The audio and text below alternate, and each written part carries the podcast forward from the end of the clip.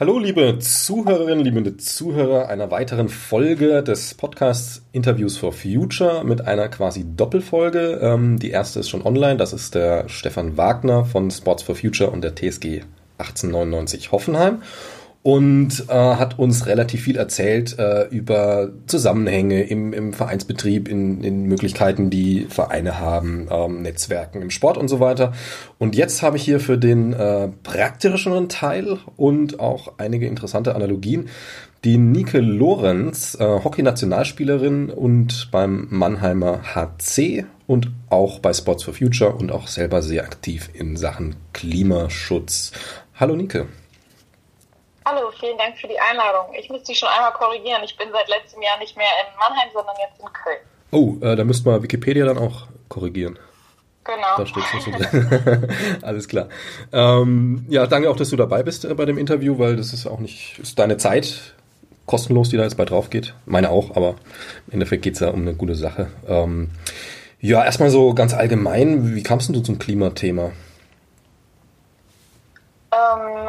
Puh, ich könnte das gar nicht so richtig zurückdatieren. Ähm, das hat sich definitiv bei mir so in den letzten anderthalb Jahren herauskristallisiert, ähm, dass ich einfach irgendwie gefühlt nach dem Studium so ein bisschen mehr Zeit hatte, mich umzuschauen, generell einfach so ein bisschen mehr die Augen gegenüber der Welt geöffnet habe.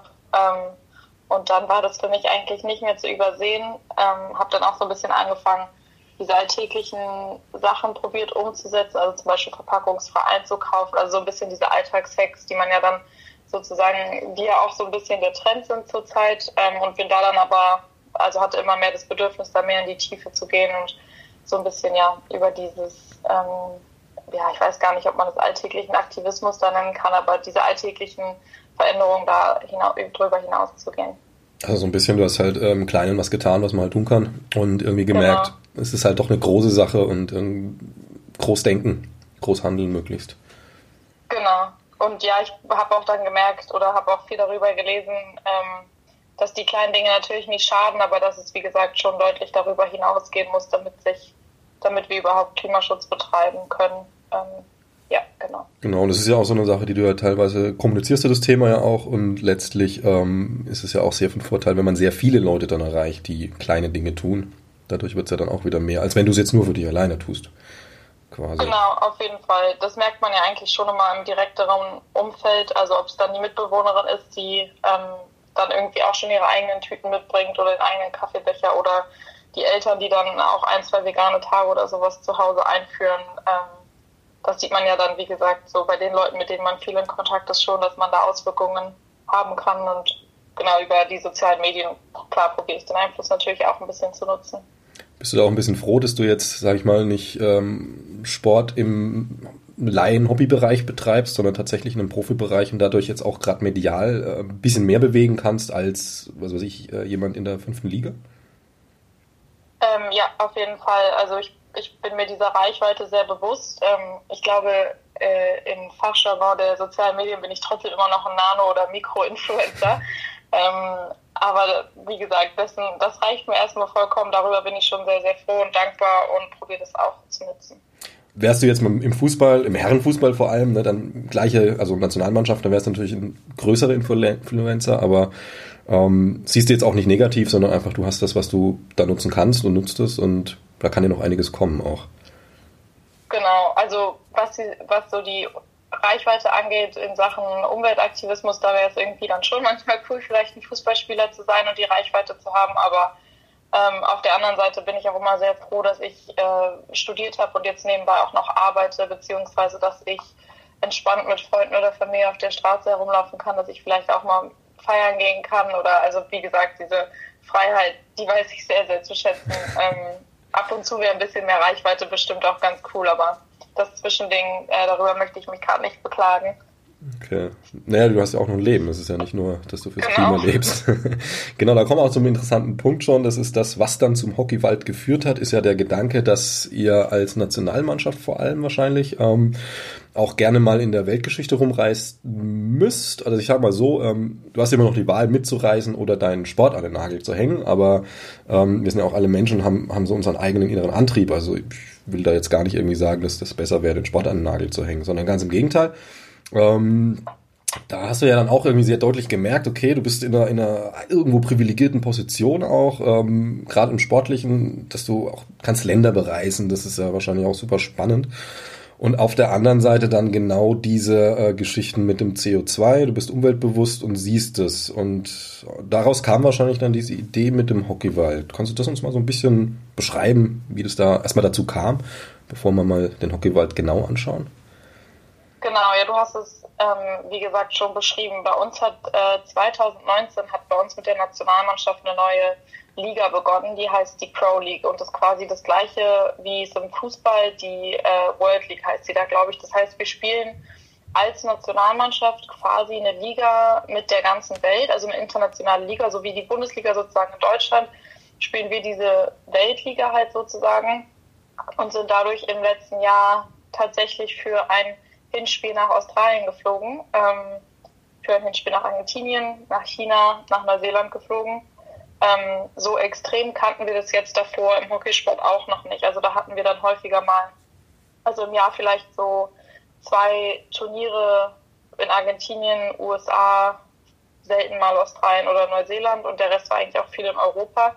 Also, ähm, aber durch kurz einhaken, der Unterschied ist jetzt beim Turnier hast du dann auch mehrere, mehrere Spiele, das ist ein komplettes Turnier und was du jetzt meinst, sind tatsächlich ein einziges Spiel in Australien und wieder zurück, also Hinspiel. Genau. Und Rückspiel, genau, dann die, und Rückspiel dann auch die Australier zu euch wahrscheinlich, ne? Also. Richtig, ja. Okay. Ähm, genau, und das war, wie gesagt, dann schon ein Einschnitt auch in einfach unser Reiseverhalten mit der Nationalmannschaft. Ähm, und dazu kommt dann halt, wie gesagt, dass ich auch in dem, in dem Jahr hat sich mein Umweltbewusstsein, mein persönliches Umweltbewusstsein halt, wie gesagt, auch nochmal verstärkt. Und da gab es auch ein, zwei Mädels in der Mannschaft, die das ähnlich gesehen haben.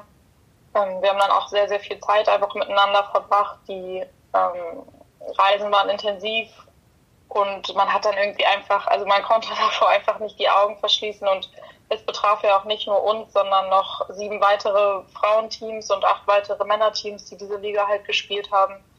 Ähm, ja, und dann sind wir, wie gesagt, viel gereist, viel Zeit zusammen verbracht, haben uns halt ausgetauscht und dann ist die Idee des Hockeyballs so ein bisschen entstanden. Okay, und du warst da ein bisschen antreibend, was diesen Hockeyball angeht, oder ist es dann so aus dem Team einfach rausgewachsen? Ähm... Ja, doch schon ein bisschen antreibend, beziehungsweise unser Coach hatte so eine Idee mal aufgegriffen. Also wir haben, ich weiß gar nicht genau wie, das kam irgendwann in einem Gespräch, meinten wir halt so, unser Fußabdruck ist wirklich eine Katastrophe durch diese neue Liga. Ähm, und dann meinte unser Coach irgendwann, ob wir nicht da irgendwas machen könnten. Und da habe ich, also er hat es so ein bisschen im Raum gesagt und ich habe mich dann mehr oder weniger dahinter geklemmt und halt mal so recherchiert, wie viel C O zwei wir eigentlich ausstoßen mit unseren ganzen Flügen auf das, auf das ganze Team, also Spieler plus Staff berechnet, die ganzen Reisen im Jahr ähm, und dann halt mal so ein bisschen in Relation gesetzt, was der normale deutsche Bürger sozusagen, der Durchschnittsbürger ausstößt, ähm, dass wir dafür erstmal ein Verständnis bekommen. Ja, und dann haben wir überlegt, wie wir halt jetzt handeln wollen auf dieser Grundlage. Okay, und dann kam eins zum anderen. Ähm, beschreib doch mal, was diese Hockeywald genau ist. Das wissen ja unsere Hörerinnen und Hörer jetzt momentan noch gar nicht. Also Hockeywald, man hat eine Ahnung, aber... Ja, also wir hatten dann, wie gesagt, so ein bisschen diese Zahlen von äh, sehr, sehr vielen Tonnen C O zwei, die wir da ausstoßen. Und ähm, wir haben dann auch erst überlegt, ob wir sozusagen einfach nur Geld spenden. Gibt es ja auch mehrere Seiten, wo man halt diesen Ausgleich so bezahlen kann. Hat uns dann aber nicht so angesprochen, da einfach nur ein Batzen Geld sozusagen ähm, zu spenden, sondern wir wollten gefühlt ein bisschen mehr damit machen. Und dann kam, wie gesagt, die Idee des Hockeywaldes, also letztendlich die Idee, dass wir einen eigenen Wald beginnen zu pflanzen ähm, und mit den Bäumen sozusagen langfristig einen Ausgleich, ansatzweise einen Ausgleich schaffen für diese Reisen. Natürlich kann man das nicht eins zu eins irgendwie sagen. Mit den Bäumen haben wir es jetzt tatsächlich wieder gut gemacht. Das ist uns in dem Sinne schon auch bewusst, aber wir wollten damit sozusagen einfach ein Startsignal setzen. Und uns war zum Beispiel auch wichtig, dass andere Teams oder generell ganz viele andere Menschen, die sich für den Hockeysport oder generell für den Sport begeistern, da einfach anschließen können. Ähm, deswegen haben wir dann ein Crowdfunding gestartet für den Hockeywald, hatten so ein bisschen, also haben das, uns das Ziel gesetzt, dass wir zwanzig zwanzig Bäume pflanzen möchten, haben dafür dann halt Geld gesammelt. Ähm, und das zusammen haben wir das sozusagen mit der äh, mit einer Foundation in Kapstadt gemacht, die, die heißt die Grootbos Foundation. Und die haben eben Zugriff auf genug Fläche sozusagen, um unseren Hockeywald da zu pflanzen. Und darüber hinaus haben die eben auch Gärtner, die die an Stellen ausbilden, ähm, mit Essen und einem Wohnungsort versorgen. Und die kümmern sich halt langfristig auch um unsere Bäume. Äh, ja genau, und das war, war uns dann sehr recht, weil wir, also wir hatten da ganz viele verschiedene Optionen. Man kann ja dann auch viele Bäume einfach nur kaufen, wenn man das Geld nicht mehr spenden möchte, aber wir fanden es irgendwie cool, dass hinter dem Projekt vielleicht ein bisschen mehr stecken könnte, haben auch gemerkt, dass wir sehr, sehr viel Zuspruch dafür bekommen haben, dass da echt ordentlich was an Geld zusammengekommen ist. Und genau, jetzt haben wir, wie gesagt, noch so ein bisschen diese soziale Komponente bei dem, bei dem Projekt auch dabei und freuen uns eben, dass man das in den nächsten Jahren immer wieder aufgreifen kann und da immer wieder neue Bäume pflanzen kann und ein sehr langfristiges Projekt sozusagen. Okay. Und freust dich vielleicht auch schon drauf, mal in zwanzig, dreißig Jahren wieder hinzufahren und zu schauen, wie der Wald sich entwickelt hat?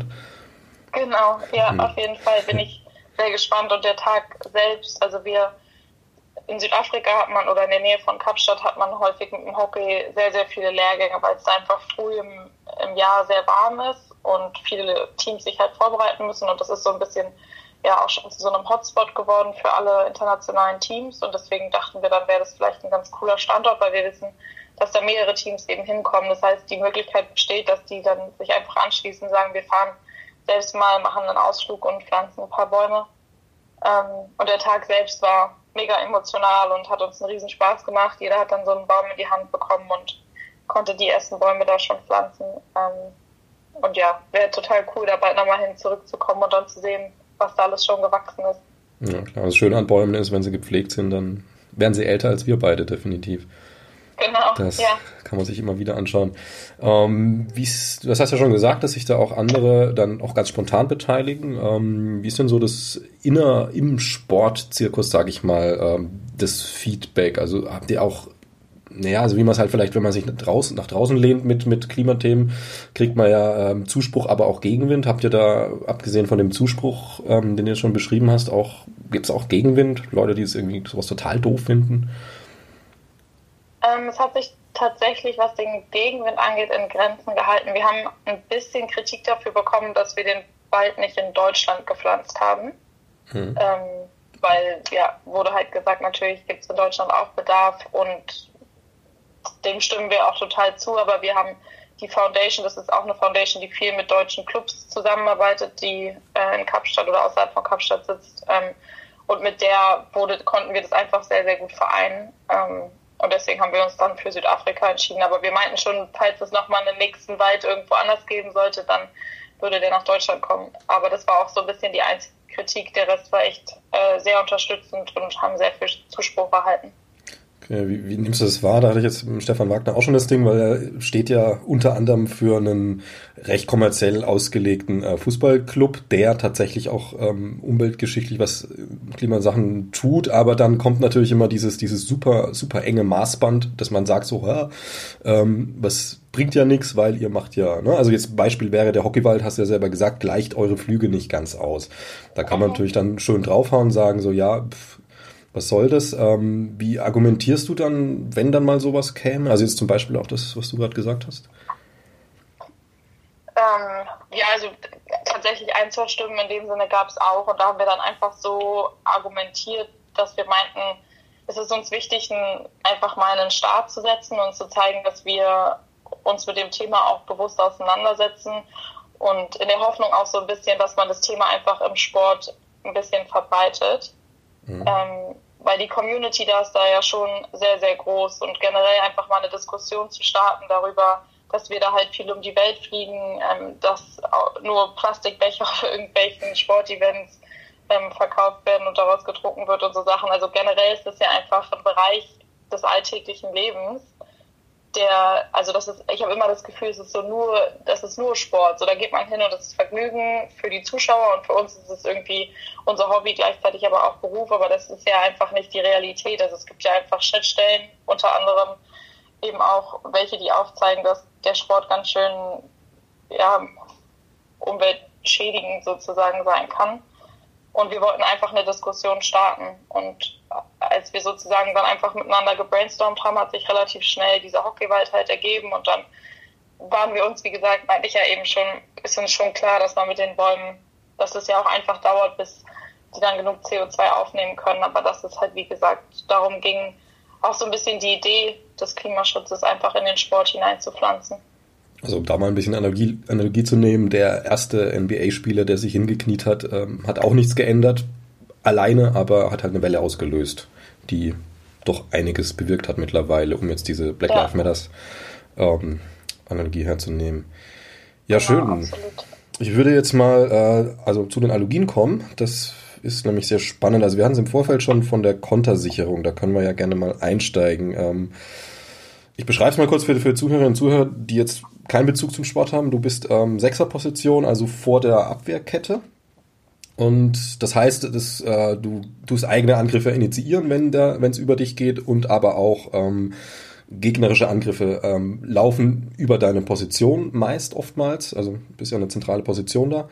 Ähm, trotzdem, wie du auch von vornherein gesagt hattest, äh, ist es nicht da, also gerade im Defensiven nicht unbedingt die Hauptaufgabe, diesen schon laufenden Angriff ähm, abzufangen, sondern schon im Vorfeld ähm, deine Spielerinnen, die weiter vorne sind, möglichst zu koordinieren, dass, dass dieser Angriff gar nicht so vehement wird. Ähm, das ist eine schöne Analogie zum Klimawandel und wie wir damit umgehen können. Magst du uns das mal kurz so ein bisschen beschreiben? Genau, ja, du hast das Sportliche ja schon sehr gut beschrieben. Also ähm, nochmal ein bisschen genauer sozusagen, wenn wir aus der Abwehrreihe beziehungsweise aus der Abwehr- und äh, Mittelfeldreihe den Ball sozusagen in die vorderste Ebene gebracht haben und vielleicht sogar bei den ins gegnerische Viertel oder in den gegnerischen Kreis gekommen sind, dann ist es eben die Aufgabe von den hinteren Reihen, also von den Sechsern und der Verteidigerreihe, Äh, Kontersicherung zu betreiben. Das heißt, ich suche mir dann wirklich schon, also gucke dann, wo stehen die, die Stürmer jetzt in dem Fall von den Verteidigern und ordne die dann schon zu, dass ich weiß, wenn wir jetzt den Ball verlieren und die sozusagen wieder den Angriff in die andere Richtung starten wollen, dann sind wir direkt zugeordnet und können diesen Angriff direkt unterbrechen. Weil sonst haben die natürlich super viel Platz, können mega viel Geschwindigkeit aufnehmen und dann überrollt es uns so ein bisschen. Das heißt, ähm, während unsere Mannschaft sozusagen probiert, ein Tor zu schießen, stehe ich gleichzeitig halt sozusagen hinter der Reihe und probiere halt zu organisieren, dass der nächste Angriff, der kommen könnte, unter Kontrolle gebracht wird.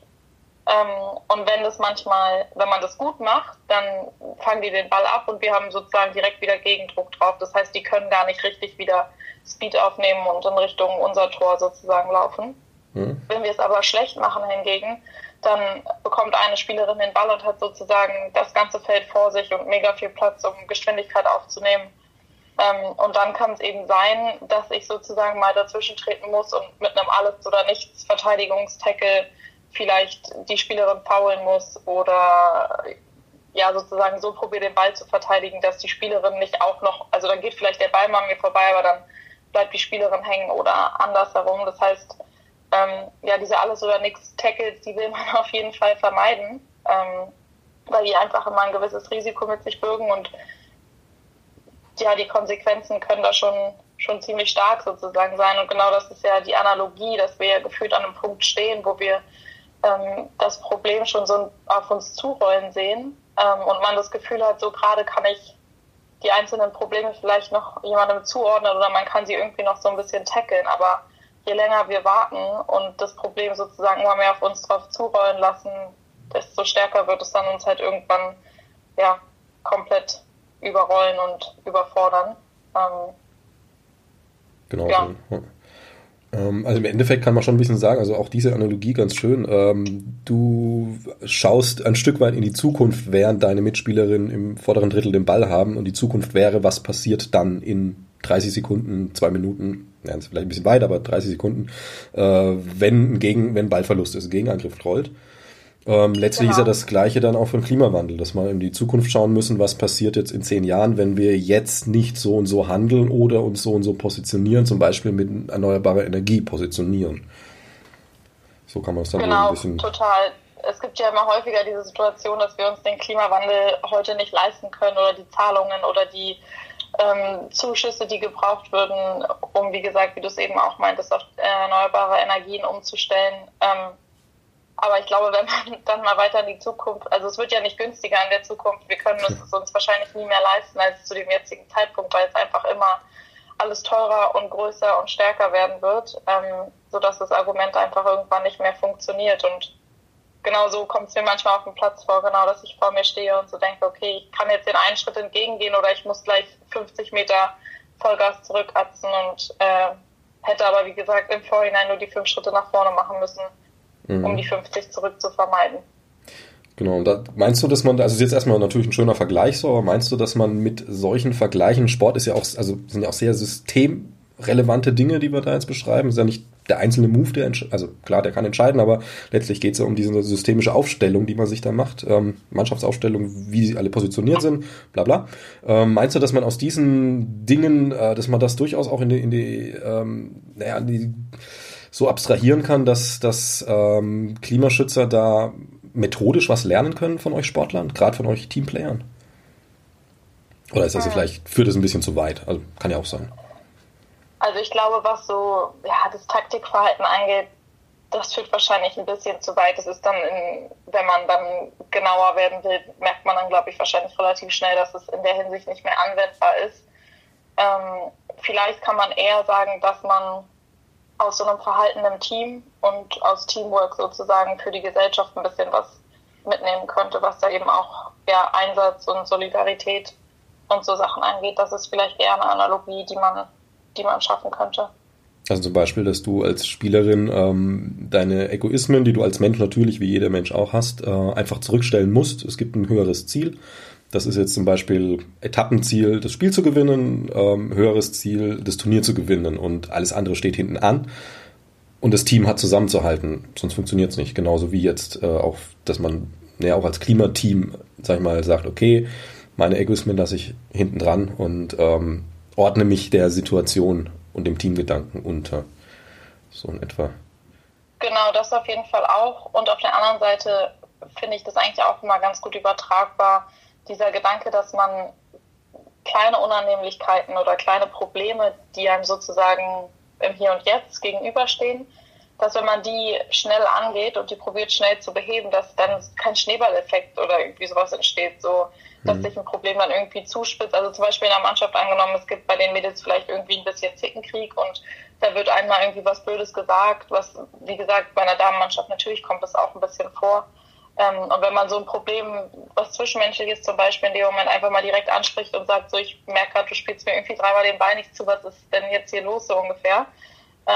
Wenn man das einfach schnell löst, dann merkt man direkt, wie sich die ganze Dynamik, also sowas schlägt sich auf so ein ganzes Team aus, wenn sich nur so zwei, drei Leute irgendwie missverstehen oder da die Dynamik nicht so richtig stimmt. Und wenn man das sozusagen schnell angeht, dann sieht man viel, viel schneller, wie sich das wieder auflösen kann, so ein kleines Problem. Und wenn man es aber ständig so vor sich hinschiebt, dann wird es irgendwie doch so groß, dass man denkt, okay, also jetzt ist es echt ein riesengroßes Problem und jetzt müssen wir gefühlt sieben Teammeetings ein, einberufen, um das Ganze überhaupt zu lösen. Und vor drei Wochen hätte es vielleicht ein Gespräch unter zwei Leuten sein müssen. Mhm. Das habe ich manchmal das Gefühl, dass das vielleicht dieses vor sich herschieben, dass das vielleicht eher übertragbar auch ist. Okay, also ein Aufruf an direkte Kommunikation letztlich auch. Ehrlich genau. Und klar zu sein.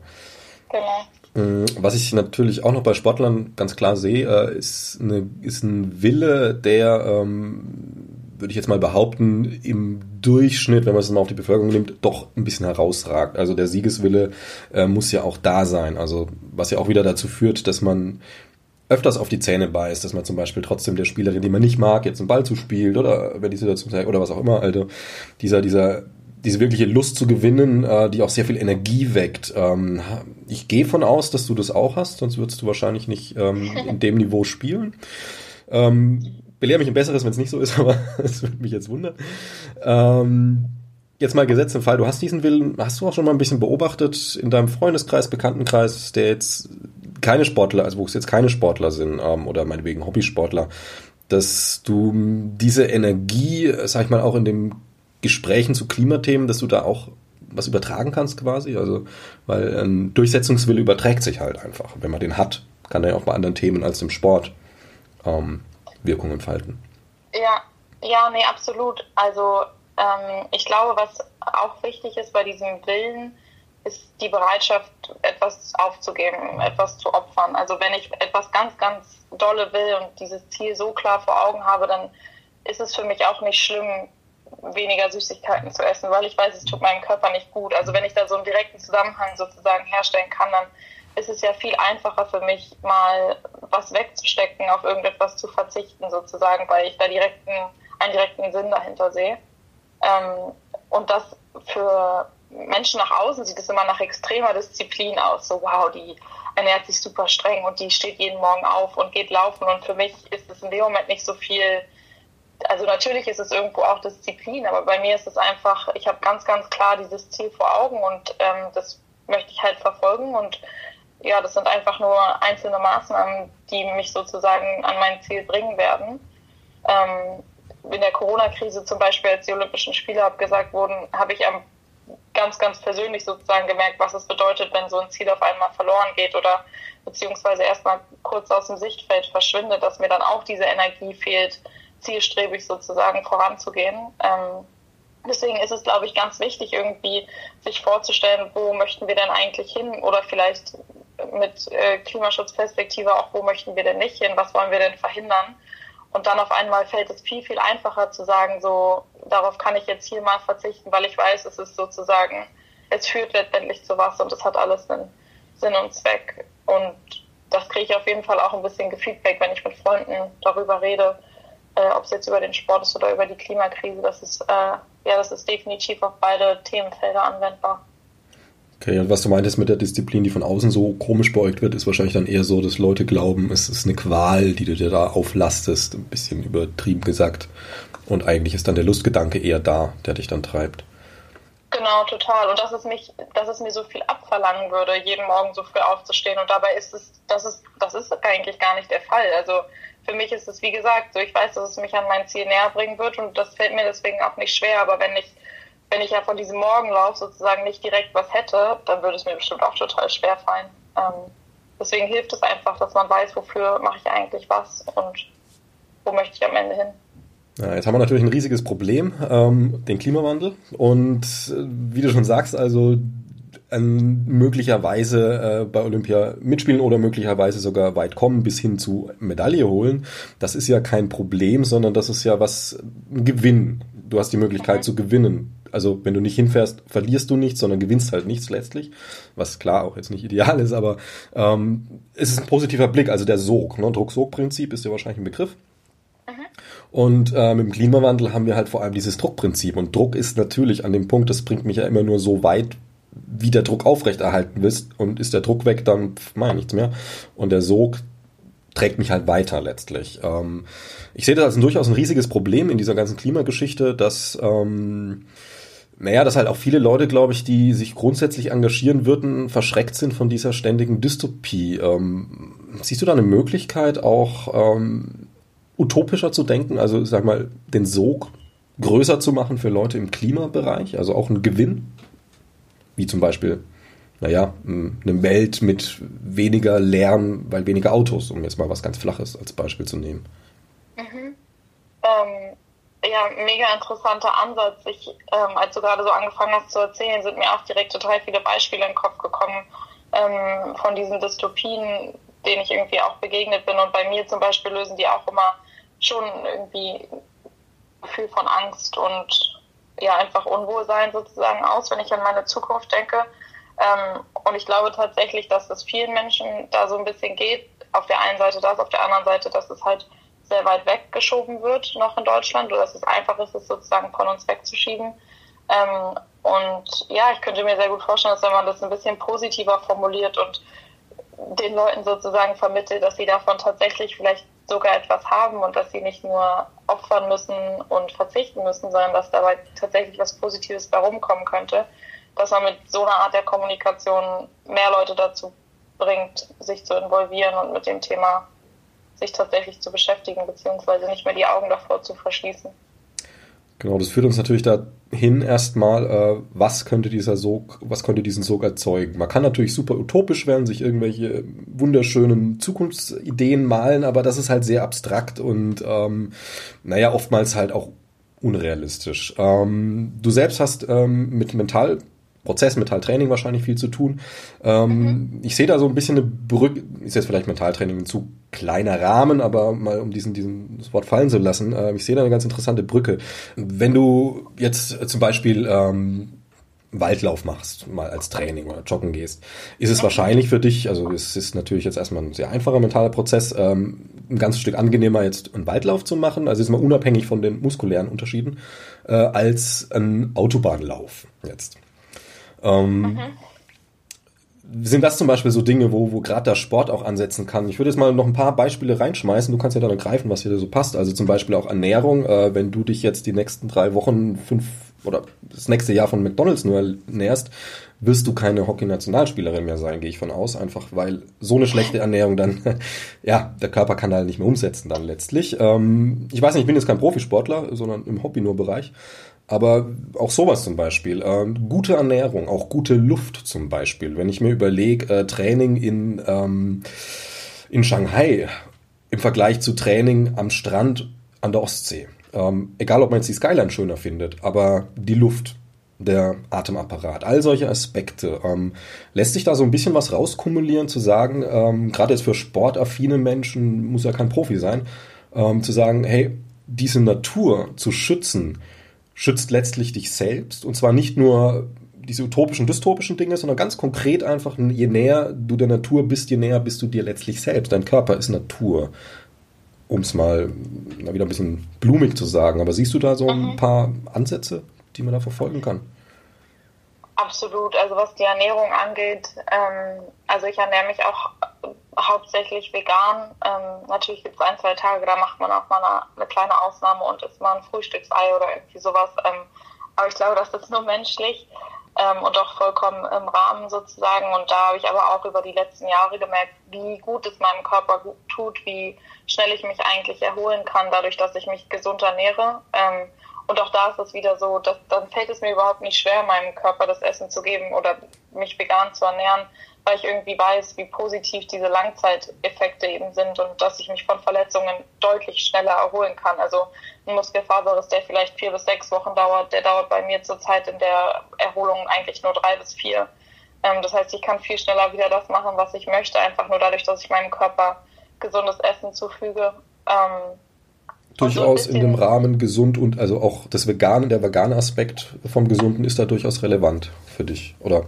So wie du es fühlst. Ja, nee, ist ja auf jeden Fall. Also bei mir hat es damals tatsächlich auch angefangen, weil ich wusste oder weil mir offengelegt wurde, dass es für den sportlichen Körper eben gut ist, weil die Regeneration viel schneller vonstatten gehen kann, wenn man auf tierische Ernährung verzichtet und dem Körper so weniger Entzündungen zufügt sozusagen. Mhm. Ähm, und daraus hin, daraufhin hat sich natürlich, kam so ein bisschen der Umweltaspekt bei mir über die Jahre halt hinzu. Ähm, Was aber, glaube ich, auch generell einfach mir hilft, also in meinem, sorry, in meinem Sportleralltag ist so ein bisschen, dass, ob ich jetzt laufen gehe, ob es ein langer Lauf ist, ob es mal Intervalle sind oder sowas, dieser Gedanke an das Gefühl, nachdem ich das geschafft habe, der hilft mir schon, weil ich weiß, ich, ich werde mich dann besser fühlen. Es ist ein mega gutes Gefühl, dass man es irgendwie geschafft hat. Ähm, wenn ich draußen an der frischen Luft war, merke ich immer wieder, wie gut es meinem Körper eigentlich auch tut, Ähm, überhaupt draußen zu sein und sozusagen die Perspektive einfach so ein bisschen zu verändern. Ähm, und ich glaube, wenn man zum Beispiel dann auch noch ein bisschen weiter denkt und gar nicht, wie gesagt, wie du es eben schon meintest, nicht an irgendwelche verrückten Fantasy-Zukunftsutopien denken, sondern einfach, wie schön ist es, wenn man durch den Wald geht oder durch den, durch den Stadtpark geht und da liegt kein Müll auf dem Boden und man sieht, äh, mich freut es zum Beispiel mal, wenn ich mich umgucke und ich sehe irgendwelche Menschen mit äh, wiederverwendbaren Kaffeebechern und weiß, okay, cool, das ist irgendwie ähm, ein bisschen Müll weniger, oder ob es jetzt die Strände sind, zu denen man dann fährt äh, und da ist weniger Plastik oder sowas. Also das sind ja wirklich alles Sachen, die berühren uns äh, auch in Deutschland. Ähm, und es ist doch einfach eine, eine schöne Vorstellung, eine saubere Welt zu haben und irgendwie auch einen sauberen Mindset. Also wir waren ja zum Beispiel auch schon, sind wir einmal nach China geflogen und ich habe aus dem Fenster geguckt und man konnte nicht mal mehr die Landebahn sehen, als wir da gelandet sind. Und ich dachte, hatte wirklich ein richtig, richtig mulmiges Gefühl und dachte so, das kann es irgendwie nicht sein. Also hier sieht man nicht mal mehr den blauen Himmel und der bedeutet mir eigentlich total viel jeden Tag. Ich gucke den ja jeden Tag an und hier besteht die Möglichkeit gar nicht mehr, weil man den Himmel, den blauen Himmel einfach nicht mehr sehen konnte. Ähm, Das macht dann irgendwie schon ein bisschen Angst, ehrlich gesagt. Aber ja, dann sind wir wieder nach Hause gekommen und den blauen Himmel wieder gesehen. Und dann dachte ich mir nur so, okay, hier besteht noch Hoffnung. Und ähm, hier kann man noch ein bisschen was dafür tun, dass wir den blauen Himmel noch ein bisschen länger sehen. Also man kann tatsächlich ein bisschen verkürzt sagen, dass du als Profisportlerin ähm, durch den, das Erleben der Natur sowohl psychisch wie, oder sagen wir mental wie physisch ähm, tatsächlich einen positiv, nennen wir es mal in Anführungsstrichen, messbaren Einfluss erlebst, der ähm, wirklich auch deiner Karriere, deinem Sport gut tut. Oder bei, ja, total. Hm. Einfach dem meinem Leben sozusagen gut tut. Also ich merke immer, wie, wie erholt ich bin, wie gesagt, und wie glücklich mich das macht. Ähm, wenn die Sachen, also ich finde, es fällt mir eher positiv auf, als dass mir jeden Tag die negativen Dinge auffallen. Also in der Corona-Zeit zum Beispiel fand ich den blauen Himmel noch viel, viel schöner, ohne die ganzen Flugzeuge und den Flugzeuglärm. Ähm, das waren irgendwie einfach schöne Erkenntnisse, und es ist jetzt nicht, dass man jeden Tag so denkt, oh Mann, sind die Autos hier laut, sondern es ist eher so, wow, das ist echt still ohne Autos. Um, wenn du dich der Natur näherst, äh, ist das dann eher, sag ich mal, inst- oder die auch mal konkret nutzt, zum Beispiel nach einem ähm, Spieltag irgendwie sagen, okay, zur, zur Erholung jetzt mal in, im Wald spazieren gehen.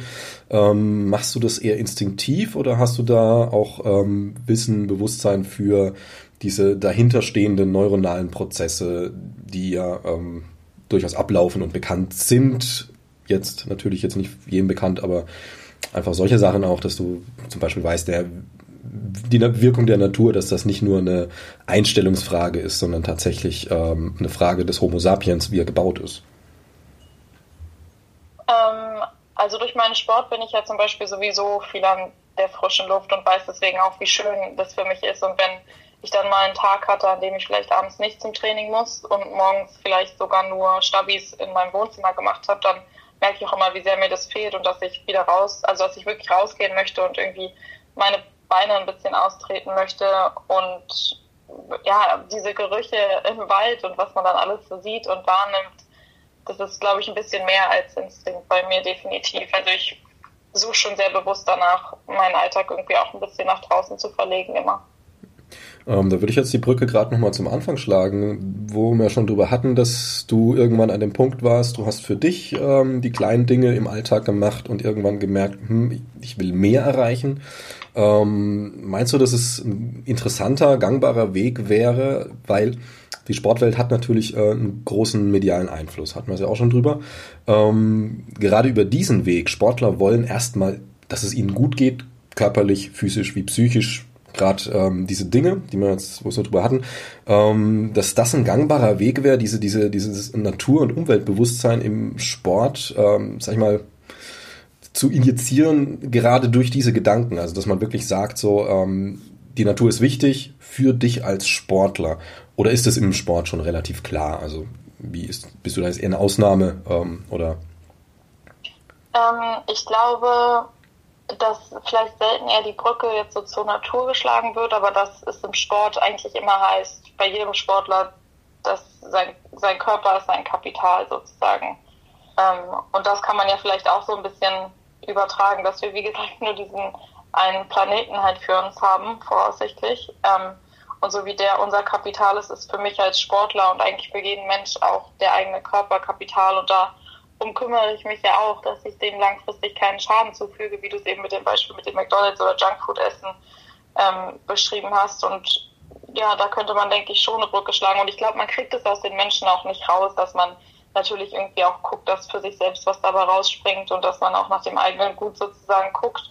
Ähm, deswegen ist das vielleicht ein ganz interessanter Ansatz, es so ein bisschen zu verdeutlichen, dass man sagt, überleg dir mal, dass, also, oder diese Analogie so ein bisschen mit sein eigenes Haus in Flammen setzen würde ja auch kein Mensch machen. Also wenn man diese Beispiele so ein bisschen alltäglicher und persönlicher verfasst, dann merkt man ja relativ schnell, ähm, dass das teilweise Quatsch ist, wie wir mit unserem Planeten umgehen. Wenn es unser eigener Körper oder eigen, unser eigenes Haus wäre, dann würden wir es auch nicht machen. Ja, da trifft der Körper sogar noch besser, weil aus dem Haus kann ich immer noch raus und mit Glück äh, gehe ich halt ins Hotel.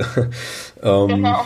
Das ja. kann ich mit dem Planeten nicht machen, auch wenn sich so ein paar Leute immer noch glauben, dass mal irgendwelche Raumschiffe bauen werden. Und das kann ich mit meinem Körper auch nicht machen. Also das, genau. äh, darin sind wir quasi, wenn man es schlecht treiben gefangen. Also du würdest aber jetzt, da du einen gesunden Körper hast, äh, fit bist, ähm, was ich jetzt mal gar nicht auf aufs junge Alter, sondern tatsächlich auf die Sportlichkeit mal legen würde, äh, du bist jetzt nicht in dem Gefühl, in deinem Körper gefangen zu sein, sondern du bist einfach eher froh, den so in diesem Zustand zu haben, und es ist gut und schön und fühlt sich angenehm an. Total, und ich bin auch jedes Mal irgendwie wieder überrascht, was mein Körper alles leisten kann und auch was der mir an positiven Gefühlen und Möglichkeiten zurückgibt, wenn ich gut mit ihm umgehe. Also ob es jetzt ähm, die Handynutzung ist, wie ich am Schreibtisch sitze, was ich esse, mein Schlafverhalten, ähm, all diese Sachen, wenn man sich dessen bewusst ist, was man dem Körper da teilweise zufügt und das irgendwie ein bisschen probiert zu verbessern oder vielleicht die Tat am Handy zu minimieren, äh, Schlaf ein bisschen mehr sich reinzuholen. Der Körper gibt einem da schon richtig, richtig viel zurück. Und wenn man dieses Prinzip selbst mal erfahren hat und verstanden hat, dann ist es auch wieder so, dass es viel einfacher fällt, all die Dinge zu tun, die letztendlich dazu führen. Und genau das Gleiche ist, ist es bei mir auch mit dem Umweltschutz. Jedes Mal, wenn, natürlich sehe ich persönlich nicht direkt die Folgen von, von dem Baum, den ich jetzt gepflanzt habe, aber einfach so zu sehen, dass die Diskussionen oder die Unterhaltungen aufgegriffen werden, oder wenn es nur meine Eltern, wie gesagt, sind, die dann auch auf einmal Lust haben, ein paar Tage vegan zu essen, Ähm, so dieser direkte Effekt, den man teilweise hat, der setzt so viel Energie frei, und auf lange Frist kann es sehr viel Energie freisetzen, wenn wir jetzt Klima, Klimawandel und Klimaschutz betreiben.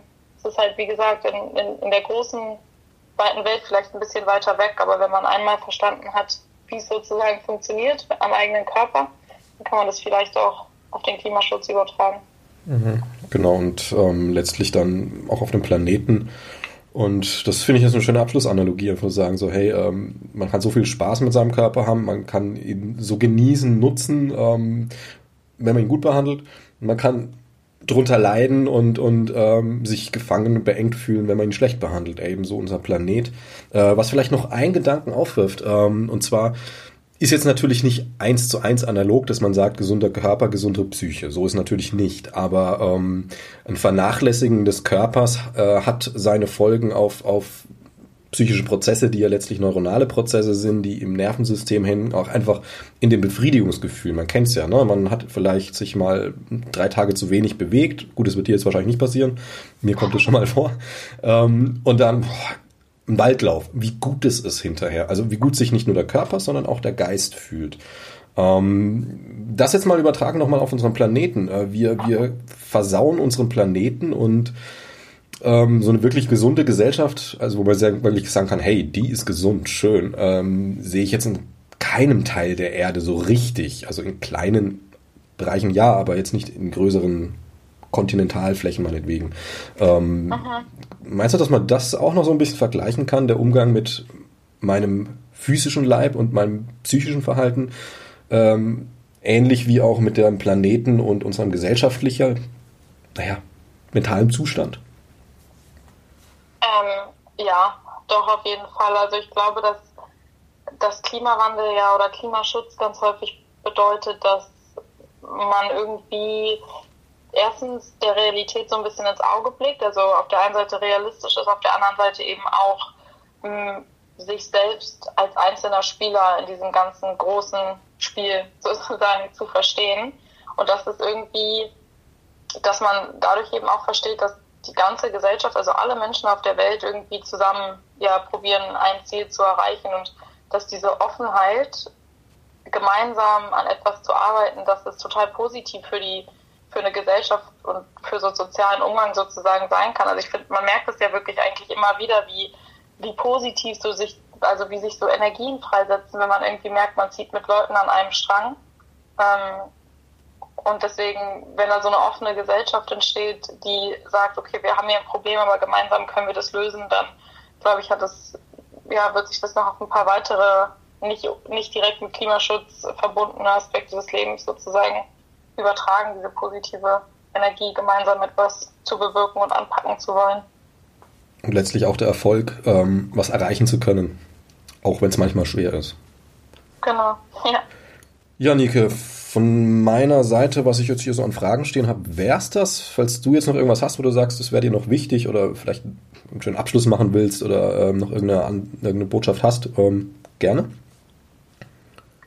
Ähm, Ach, eigentlich nicht so wirklich was, was ich noch nicht gesagt habe. Vielleicht noch eine einzige Botschaft, die ich so nach außen schicken würde, ist, dass ähm, es gibt ja häufig immer dieses Problem, dass man denkt, man alleine kann nicht so wirklich was bewirken, und dem stimmen manche Zahlen natürlich auch zu, aber ich denke, wenn man selbst mal irgendwo anfängt und für sich einen Weg findet, wie man sich ähm, dem, dem Klimaschutz widmen möchte, dann und das so ein bisschen nach außen trägt und vielleicht seinen Freunden, seinen Familien davon erzählt, dann wird man, glaube ich, relativ schnell bemerken, dass man einfach Einfluss auf andere Menschen hat und die teilweise so ein bisschen mitziehen kann. Und ich glaube, das ist eine total schöne Erfahrung und die ist total leicht sozusagen zu erfahren. Die kann einem sehr, sehr schnell zugeflogen kommen, wenn man nur ganz, ganz kleine Veränderungen ähm, ja, sich traut umzusetzen. Und ja, das kann ich jedem nur ans Herz legen.